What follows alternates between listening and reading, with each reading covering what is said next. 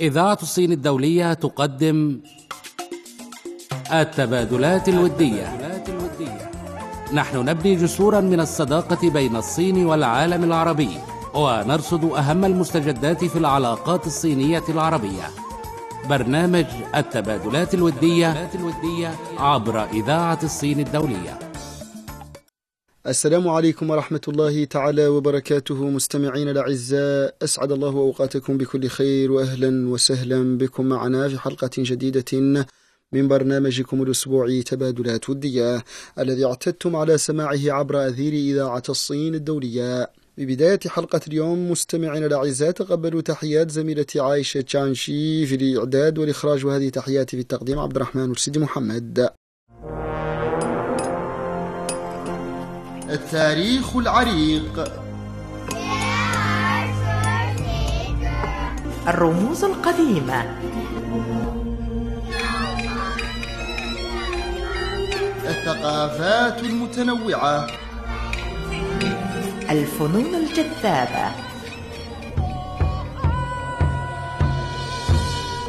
إذاعة الصين الدولية تقدم لكم.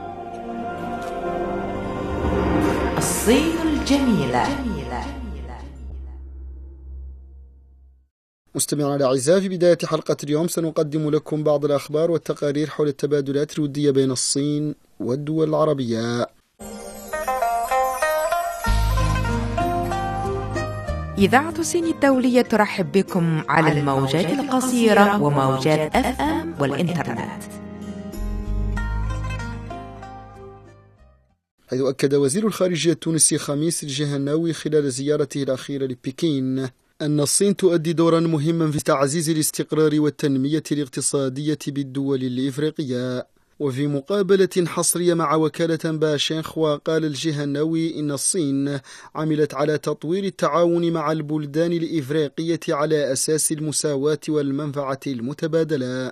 موضحا أنه قام بزيارة للصين مدة خمسة أيام بناء على دعوة من نظيره الصيني وانغي وأن الصين كعضو دائم في مجلس الأمن الدولي التزمت على الدوام بتعزيز الاستقرار في إفريقيا وبحل القضايا الإقليمية الساخنة من خلال الوسائل السياسية وفي السياق ذاته. أضاف الجهناوي أن الكثير من الشركات الصينية اختارت القدوم إلى إفريقيا وخلقت المزيد من فرص العمل وجلبت الرخاء إلى عدد من البلدان الإفريقية مضيفا أن تونس التي تقع في أقصى شمال القارة الإفريقية لا تمتلك فقط خبرات ثرية في التعاون مع البلدان الإفريقية وإنما لديها نفس الشيء فيما يخص بالتعاون الودي مع الصين في مجالات الاقتصاد والتجارة والسياسة والتعليم والثقافة والصحة وأن تونس بإمكانها أن تعمل كرابط بين الصين والقارة الإفريقية.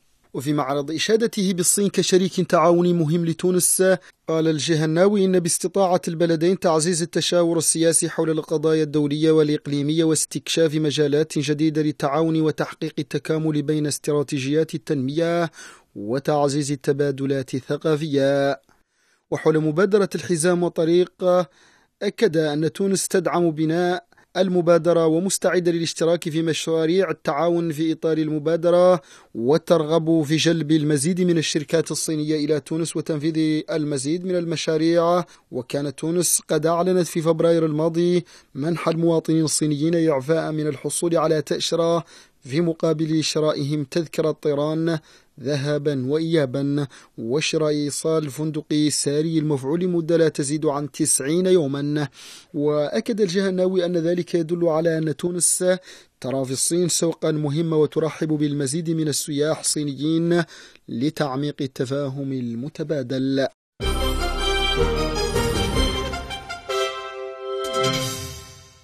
أعرب وزير الدولة الإماراتي سلطان أحمد الجابر خلال زيارته للصين عن نية بلاده تعميق التعاون مع الصين وخاصة ضمن إطار مبادرة الحزام والطريق. وجرى لقاء بين وزير الخارجية الصيني وانغي والدكتور الجابر في بكين مؤخرا حيث تناول تعزيز العلاقات السياسية والاقتصادية والتجارية بين البلدين الصديقين. ونقل الدكتور الجابر خلال اللقاء تحيات القيادة في دولة الإمارات للأصدقاء في جمهورية الصين الشعبية مثمنا العلاقات الاستراتيجية بين البلدين مؤكدا حرص الجانبين على تعزيز التعاون الاقتصادي ودعم جهود التنمية.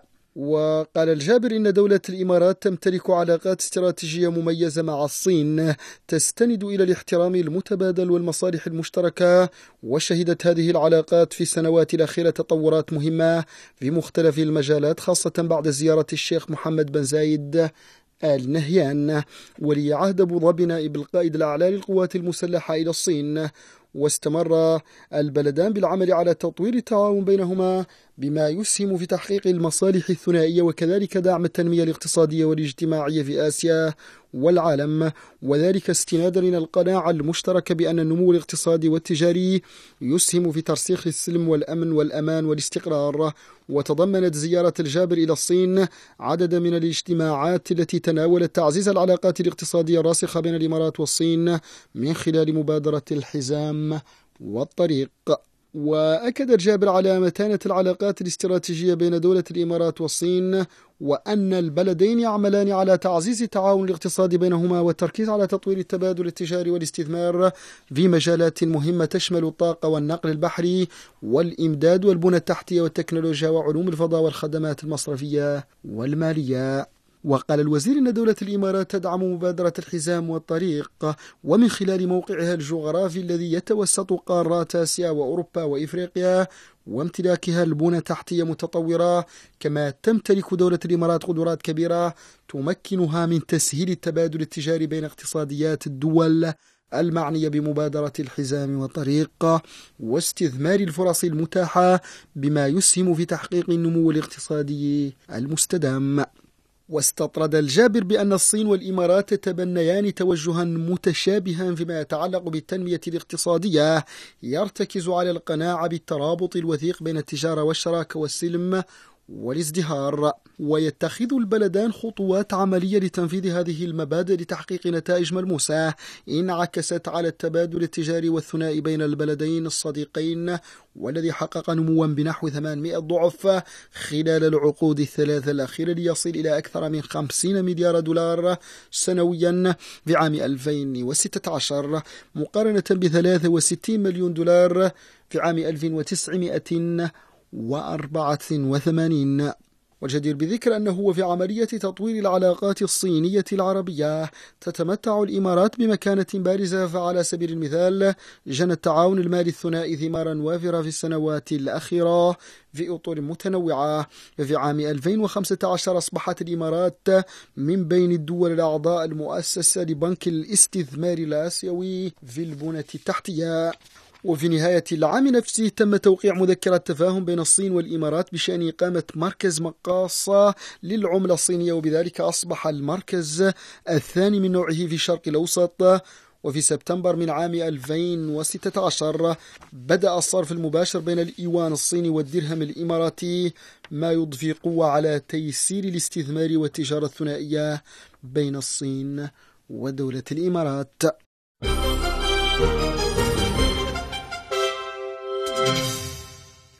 قال وزير الخارجية الصيني وانغي مؤخرا إن الصين واثقة بأن بلدان الخليج لديها الحكمة لحل الخلافات وإنها تريد القيام بدور بناء في تخفيف التوتر بناء على رغبة الأطراف الإقليمية.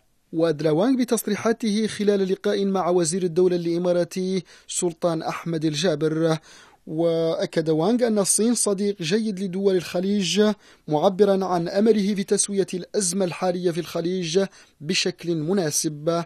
مضيفا أن الصين تدعم مبدأ حل الأزمة عبر الوسائل السياسية والدبلوماسية ويتعين على جميع الأطراف الوفاء بمسؤولياتها. وبحسب ما ذكره وانغ فإن الأزمة ينبغي أن تحل من خلال إطار عمل مجلس دول التعاون الخليجي وعلى الدول الخارجية أن تؤدي دورا بناء في الأزمة. مضيفا أنه ينبغي على الأطراف ذات الصلة أن تجلس من أجل محادثات في أسرع وقت ممكن وإظهار المرونة في التعامل فيما بينها وأضاف أن الوصول إلى توافق في مكافحة الإرهاب بكل أشكاله يعد أولوية. وقال الجابر إن الإمارات ملتزمة بتسوية الأزمة عبر الوسائل السياسية والدبلوماسية ولا نية لديها للتدخل في الشؤون الداخلية لدولة قطر أو لدولة أخرى. معتبرا أن الإمارات تأمل أن تتوصل الأطراف ذات الصلة لاتفاق بشأن مكافحة الإرهاب واحترام الاتفاقات الموقعة والتعهدات بذلك. وأوضح الجابر أن الصين دولة مسؤولة وذات تأثير مضيفا أن الإمارات العربية المتحدة تقدر موقف الموضوع والنزيل الصين حيال شؤون الخليج. واتفقت الصين والإمارات على تيسير التعاون في مجالات الطاقة والمناطق الصناعية والموانئ في إطار مبادرة الحزام والطريق.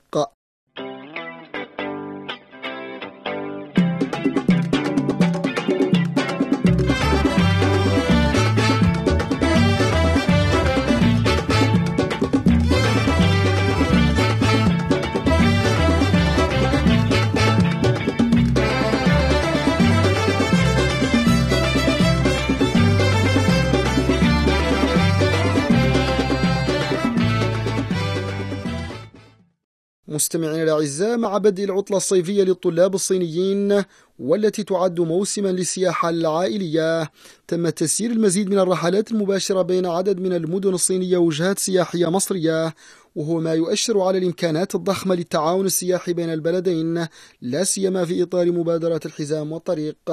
ففي منتصف شهر يوليو أطلقت رحلة مباشرة بين خفي عاصمة مقاطعة آنهوي بجنوب الصين ومدينة آسوان المصرية تقوم بتسييرها شركة إيراليجر المصرية بطائرة من طراز إيرباص كل يوم خميس بين خفي وأسوان وخفي القاهرة بالتناوب ليصبح هذا أول خط جوي مباشر إلى إفريقيا بالنسبة لمقاطعة أنهوي. وعلق على ذلك تشين جوان رئيس إدارة التسويق بشركة المطارات المدنية في آنهوي بقوله إن هذا الخط يكتسب أهمية كبيرة في تطبيق مقاطعة آنهوي لمبادرة الحزام والطريق ودفع الإنتاج على الخارج. ولكونها أول طائرة يتم تشغيلها على أول خط جوي مباشر إلى أفريقيا أقلع الطائرة التابعة لإير الليجر تقل 278 راكبا ونسبة إشغال بمقاعد 100% أقلعت من مدينة شانجا عاصمة هونان بجنوب الصين السبت الماضي متوجهة إلى أسوان. ومن المتوقع تشغيل خمس رحلات على الخط المباشر من كومينغ عاصمة مقاطعة يونينان إلى أسوان أو القاهرة خلال الفترة ما بين الخامس عشر من يوليو إلى الثاني عشر من شهر أغسطس. وفي الواقع بدأ أيضا منذ نهاية مايو الماضي تسيير رحلات شارتر مماثلة إلى مصر من شامين بمقاطعة فورجيان جنوب الصين وخانجو عاصمة مقاطعة شينجانغ جنوب البلاد.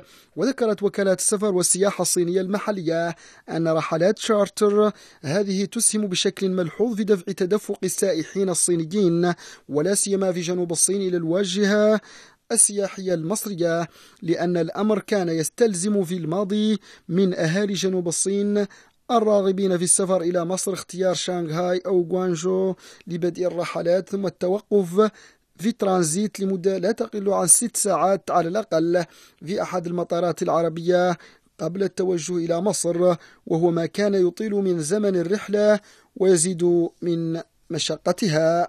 ووفقا للإحصاءات الرسمية فقد بلغ عدد السائحين الصينيين إلى مصر منذ يناير حتى مايو من العام الجاري 150 ألف سائح بزيادة نسبتها 94% عن عام 2016 لتصبح الصين بذلك رابع أكبر مصدر لسائحين إلى مصر.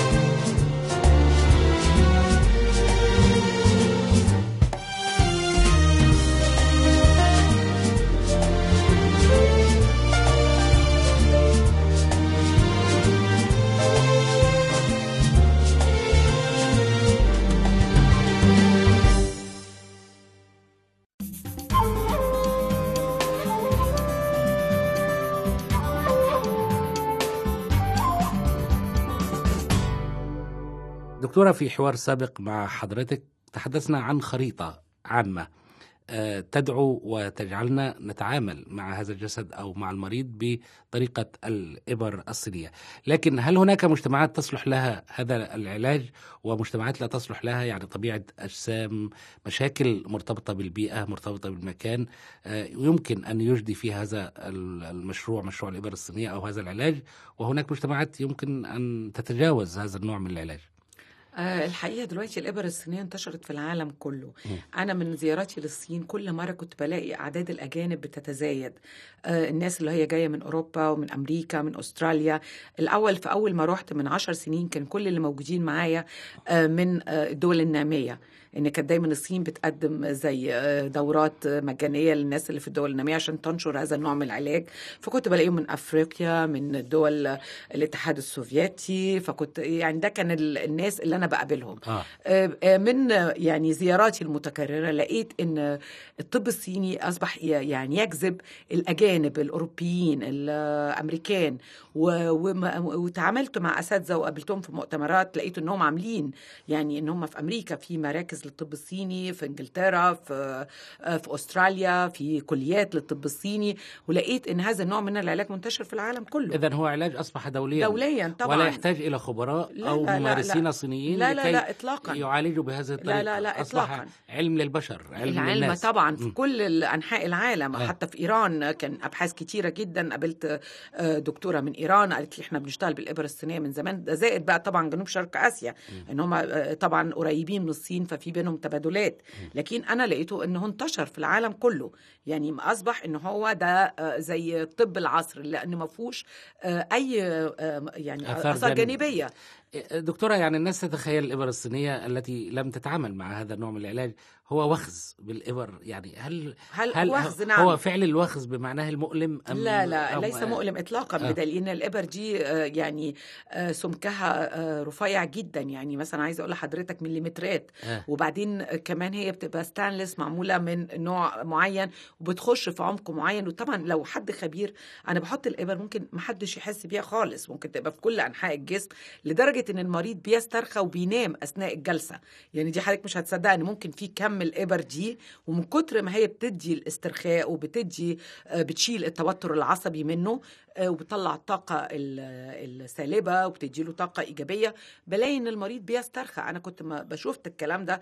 أنا كنتش مصدقة لما رحت الصين لقيت إن العنبر كله المرضى نايمين. عنبر النوم. آم آه فحتى بقيت بقول لي إزاي ده فيهم كم الابر دي ونايمين. آه. يعني الحقيقة كنتش مصدقة. فلحد ما أنا جربتها على المرضى بتوعي وخصوصا المرضى اللي عندهم توتر عصبي جامد وعندهم أرق وقلة نوم فطلعت إنها علاج رائع يعني هي. ليست لل... لل... لل...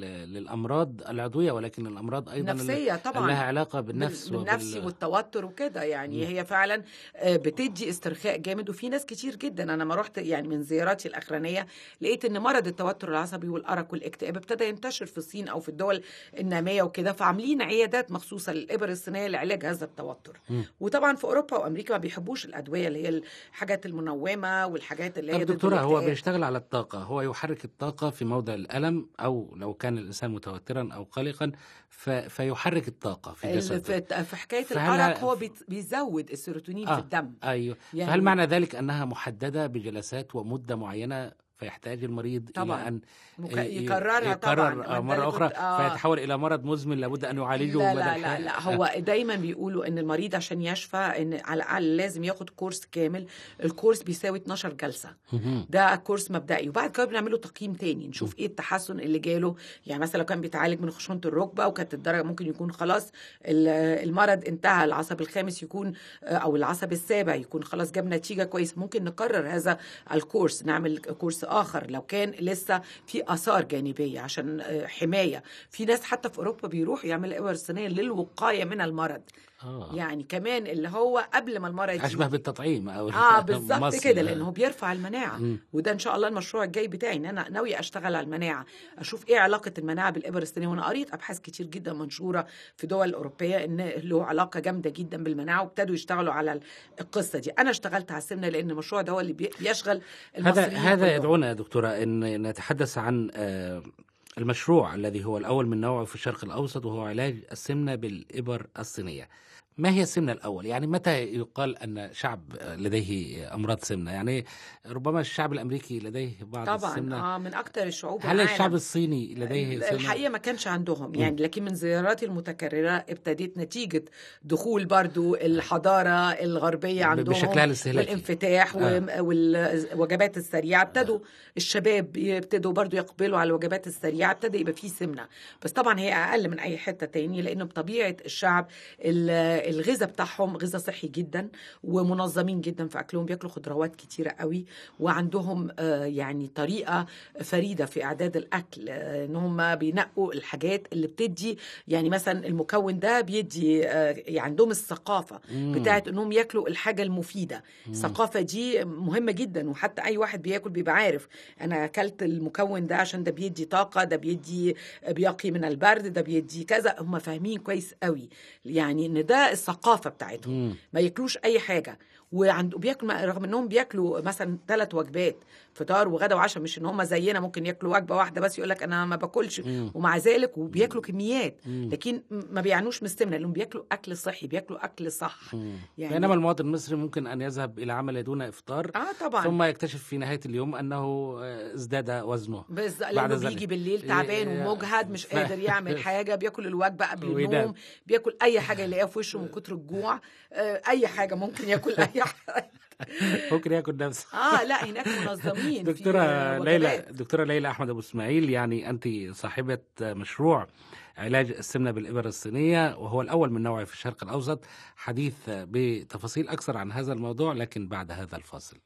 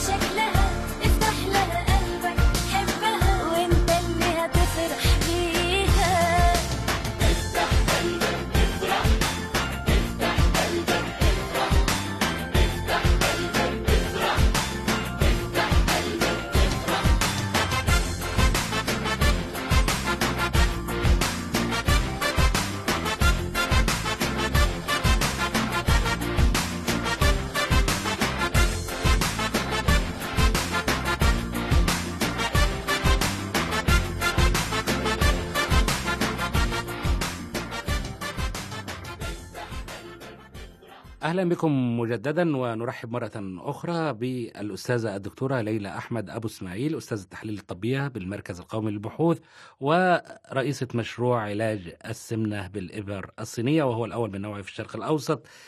أنت ذهبت إلى هناك إلى الصين وهناك الثقافة الطبية واضحة لدى الناس والثقافة الغذائية آه، هو شعب لا يعاني من السمنة ولكن نظرا لقيم استهلاكية دخلت مع حضارات ومع آه، تلاقح آه، آه، علاقات مع دول غربية بدأت تبدو السمنة هناك واضحة.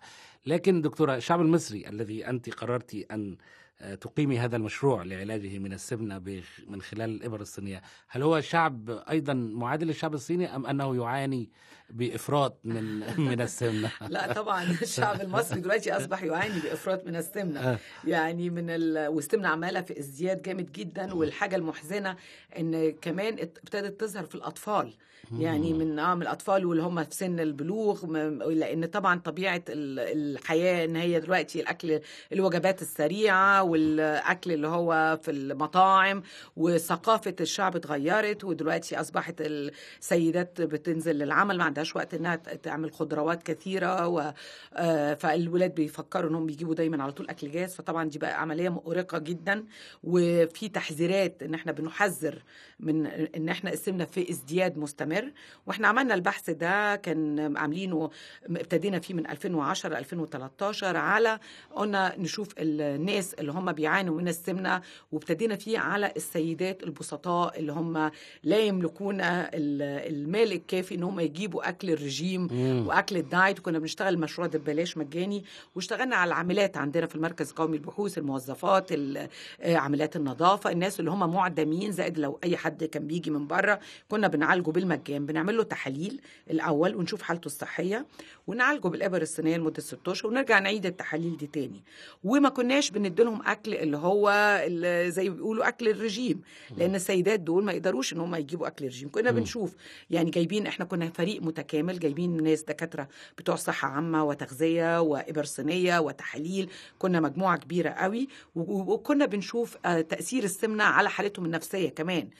كانت السيدات جدا يعني الحقيقة إحنا انبسطنا لأن السيدات البسطاء دول ما كانوش مصدقين إن هم ممكن يعملوا رجيم بسيط يعني مجرد يعني إيه رجيم؟ ما كناش بندي لهم رجيم كنا بندي لهم نصائح غذائية. أنتوا إيه نوعية الأكل اللي بتاكلوه في بيوتكم؟ إيه اللي تقدروا توفروه؟ إحنا مثلا بقوليات آه طب ممكن تكتروا منها ممكن تقللوا من النشويات ممكن تزودوا في الخضار الحاجات اللي- اللي يقدروا يجيبوها ما يقدروش ياكلوا كل يوم لحمة وسمك و... وبروتينات. فكنا بنعتمد على الحاجات اللي في البيئة بتاعتهم. يعني دول عاملات معدمين. ما نقدرش نقول لهم أنت أنت بتعيدي تدوير واقع. أيوه يعني أنا ده كان الهدف إن إحنا إحنا ممكن إزاي إن إحنا العاملات الناس البسطاء خالص مش الناس اللي يقدروا يشتروا الحاجات الدايت كده. فالحقيقة اشتغلنا عليهم آه، لمدة ست أشهر وكنا بندي لهم النصائح وبنعالجهم بالإبر السنية. وأهم حاجة التحاليل اللي عملناها لهم قبل وبعد لو كان لقينا حاجات مذهلة إن لقينا مثلا الكوليسترول نزل الدهون اللي في الدم نزلت آه، لقينا كان في آه، يعني في تحاليل بحثية آه، في حاجات اما الوزن بيزيد بتسبب الجلطات و... وتدي بسرعة أمراض للقلب في في حاجات يعني فقسناها قبل وبعد العلاج. فلقينا إنها برضو الحاجات اللي هي تحذيرية اللي بنخاف منها إنها تعمل أمراض للقلب أو سكر برضو نزلت جدا. يعني فلقينا التحليلات وحالتهم الصحية اتحسنت جدا. فقلنا لأ يعني هو الإبر مش بس شكل يعني الشكل اتغير ونزلوا في الوزن زائد إن الحالة النفسية بتاعتهم اتحسنت جدا آه، لأن طبعا الإبر بتطلع السيروتونين والإندورفينز الحاجات دي بتدي إحساس بالاسترخاء وبالابتهاج. كان عندهم اكتئاب ابتدوا يعني يبقى عندهم آه، إقبال على الحياة. المزاج العام بقى المزاج العام بقى أحسن أفضل. آه، كانوا بينتظموا جدا في الجلسات. السمنة لها علاقة بالتوتر يا دكتورة طبعاً، طبعاً، يعني طبعاً إن- يعني هناك من يقلق فلا يأكل. آه لا لا بالعكس إحنا عندنا الشعب المصري بيقلق فيأكل.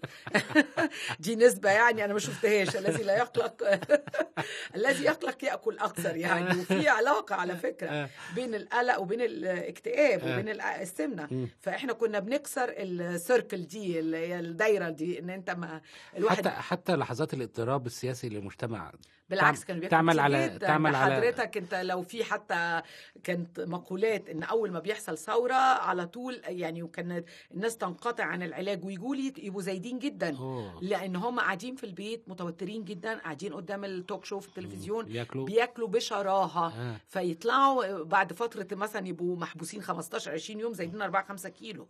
فحتى أو وقت ثورة يونيا الأخرانية كانوا بيطلعوا أفيهات على الفيسبوك إن آه. هو دلوقتي قبل الثورة وبعد الثوره آه. لقوا الست تخنانه 20 كيلو لا ويزيد ذلك الحظر أيضا آه وال- والحظر يعني ف- الستات بيقعدوا يعملوا أكل زيادة فلا ترفيه آه، فلا ترفيه ترف- ترفيه الحياة بال... بالأكل بالأكل. إحنا عندنا للأسف كل لكن احتفالاتنا أكل هذا النوع من العلاج دكتورة علاج السمنة بالإبرة الصينية هل هو علاج نخبوي خاص بمكان معين العاصمة الأماكن التي لديها وعي أو الناس التي لديها وعي أن تلجأ لهذا العلاج أم أنه حالة سوف تكون في مصر؟ لا لا هي في مصر كلها لأن إحنا بي بي ناس كتير قوي بيكلموني من جميع محافظات مصر. ممكن من الأقصر حد جالي من الأقصر مرة اتعالج عندنا. لا ان يأتي إليك لكن أن ينتقل ال- ال- العلاج أو المركز أو الطريقة إلى آه، طبعا هتنتقل لأن يعني- هو حاجة بسيطة وسهلة جدا في أطباء كتير جدا. في انحاء مصر كلها بي بيقروا بيطلعوا وهم بيجوا ياخدوا دورات عندنا في المركز القومي بيروحوا يفتحوا في المحافظات عندهم. في محافظات كتير جدا فيها مراكز ابر صينيه دلوقتي بس يعني أنا عايزه أقول لحضرتك مشكلة الشعب المصري إن هو بيبقى عايز الحاجة السريعة. حتى الدكاترة اللي بتتعلم بتاخد القشور. بس مثلا بيتعلموا الابر الصينيه وكده ويروحوا يشتغلوا بس في السمنة. لأن السمنة هي دي اللي بتجيب دخل. ونحن نختم هذا الحوار دكتورة ليلى أحمد أبو إسماعيل. ما الجديد في هذا العلاج؟ هل هناك إضافة سوف تأتينا بها من الصين باعتبارها هي منبع هذا العلاج ثم آه، تعملي عليها في القاهرة بعيدا عن مشروع السمنة. هل هناك إضافة جديدة؟ طبعا. أنا يعني آخر حاجة درستها في الصين أو لقيت أنها إضافة اللي هو صحة المرأة. وعشان كده فتحت الوحدة دي. الأول كنا عاملين ال... عندنا بنعالج كل أنواع الأمراض بالابر الصينيه حاجة عامة. فتخصصت كمان في صحة المرأة الإنجابية. لقيت إن د- الحاجة الحديثة اللي أنا آه، لقيتها في الصين إن لما بيكون في مثلا آه، سيدة بتعاني من العقم أو خلل في الهرمونات أو أمراض اضطرابات الدورة الشهرية أو أمراض سن اليأس اللي هو بيضطروا ياخدوا هرمونات. فلقيت إن هم بيعالجوا بالإبر الصينيه بدل ما ياخدوا هرمونات. هذا هذا موضوع يعني موضوع يفتح ال- آه جديد. التلقيح الصناعي.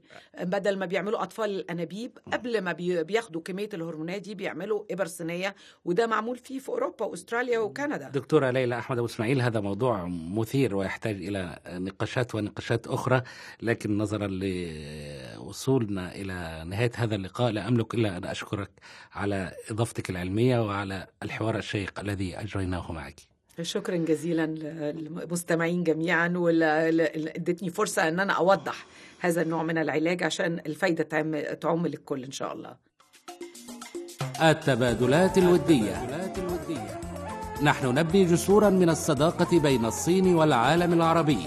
ونرصد أهم المستجدات في العلاقات الصينية العربية. برنامج التبادلات الودية عبر إذاعة الصين الدولية.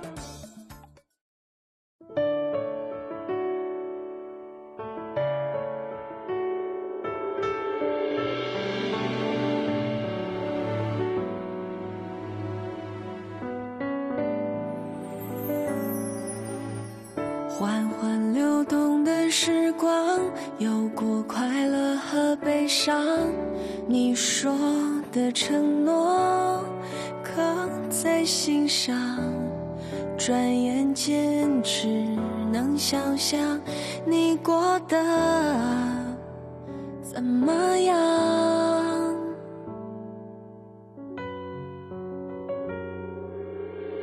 分开也并不漫长，我还像往常一样，只是不习惯来独往。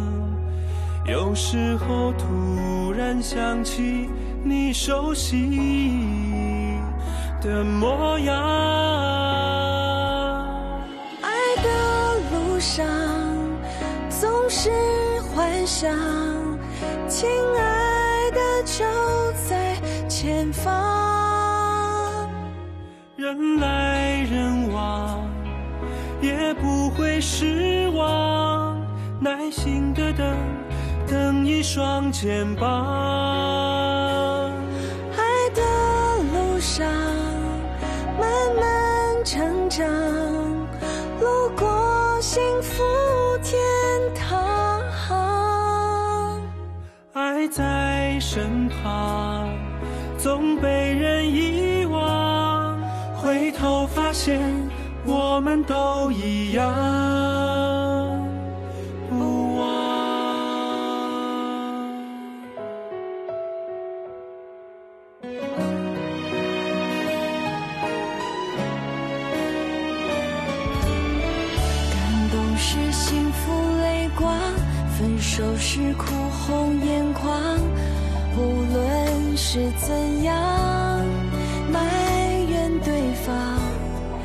渐渐发现是自己太牵强太匆忙。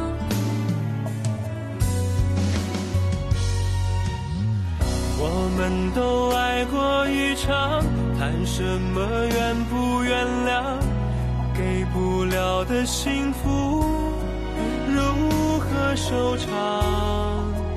关掉昏暗的灯光，脑海里在过往。爱的路上总是幻想，亲爱的就在前方。人来人往，也不会失望。耐心的等，等双肩膀。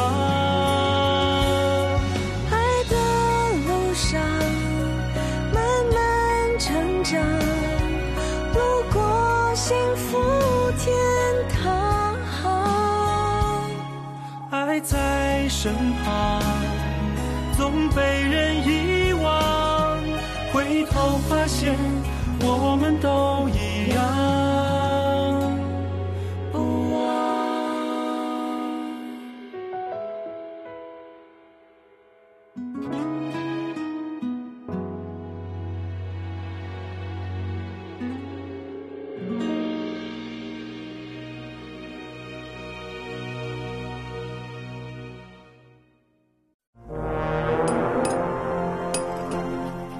التاريخ العريق.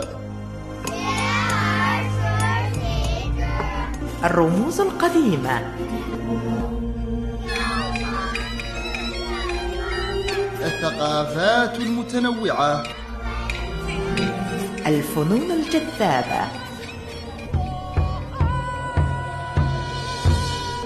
إذاعة الصين الدولية تقدم لكم. الصين الجميلة. مستمعين الأعزاء أهلا وسهلا بكم معنا في ختام حلقة اليوم. بعد هذا الفاصل الموسيقي الذي كنتم تستمعون إليه نأتي إلى نهاية حلقة اليوم. من برنامجكم الأسبوعي تبادلات ودية للاستماع للمزيد من المعلومات والأخبار حول التبادلات الصينية العربية.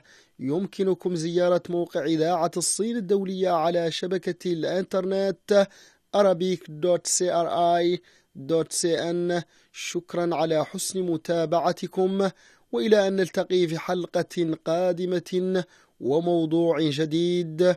كانت معكم زميلتي عائشة تشانجي في الإعداد والإخراج ومعكم عبد الرحمن والسيدي محمد في التقديم. أهلا وسهلا بكم في حلقة قادمة.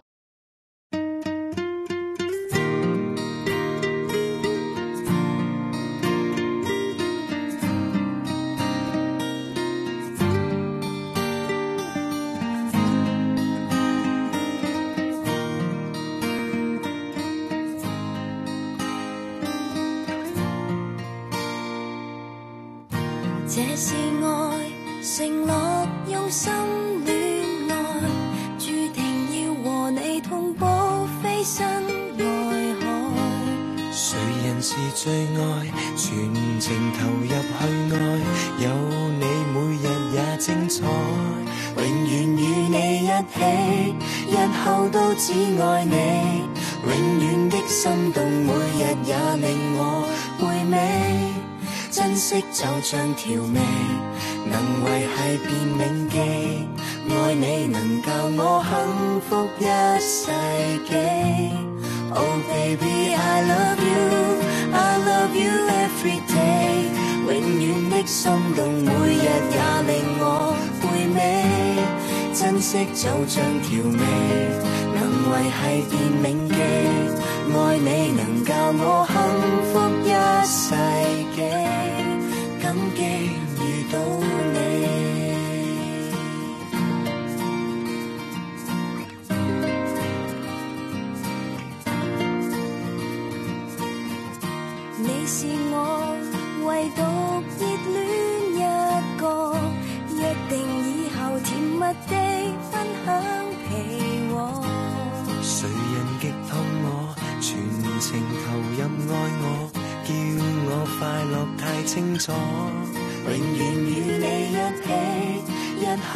只爱你，永远的心动，每日也令我回味，珍惜就像调味。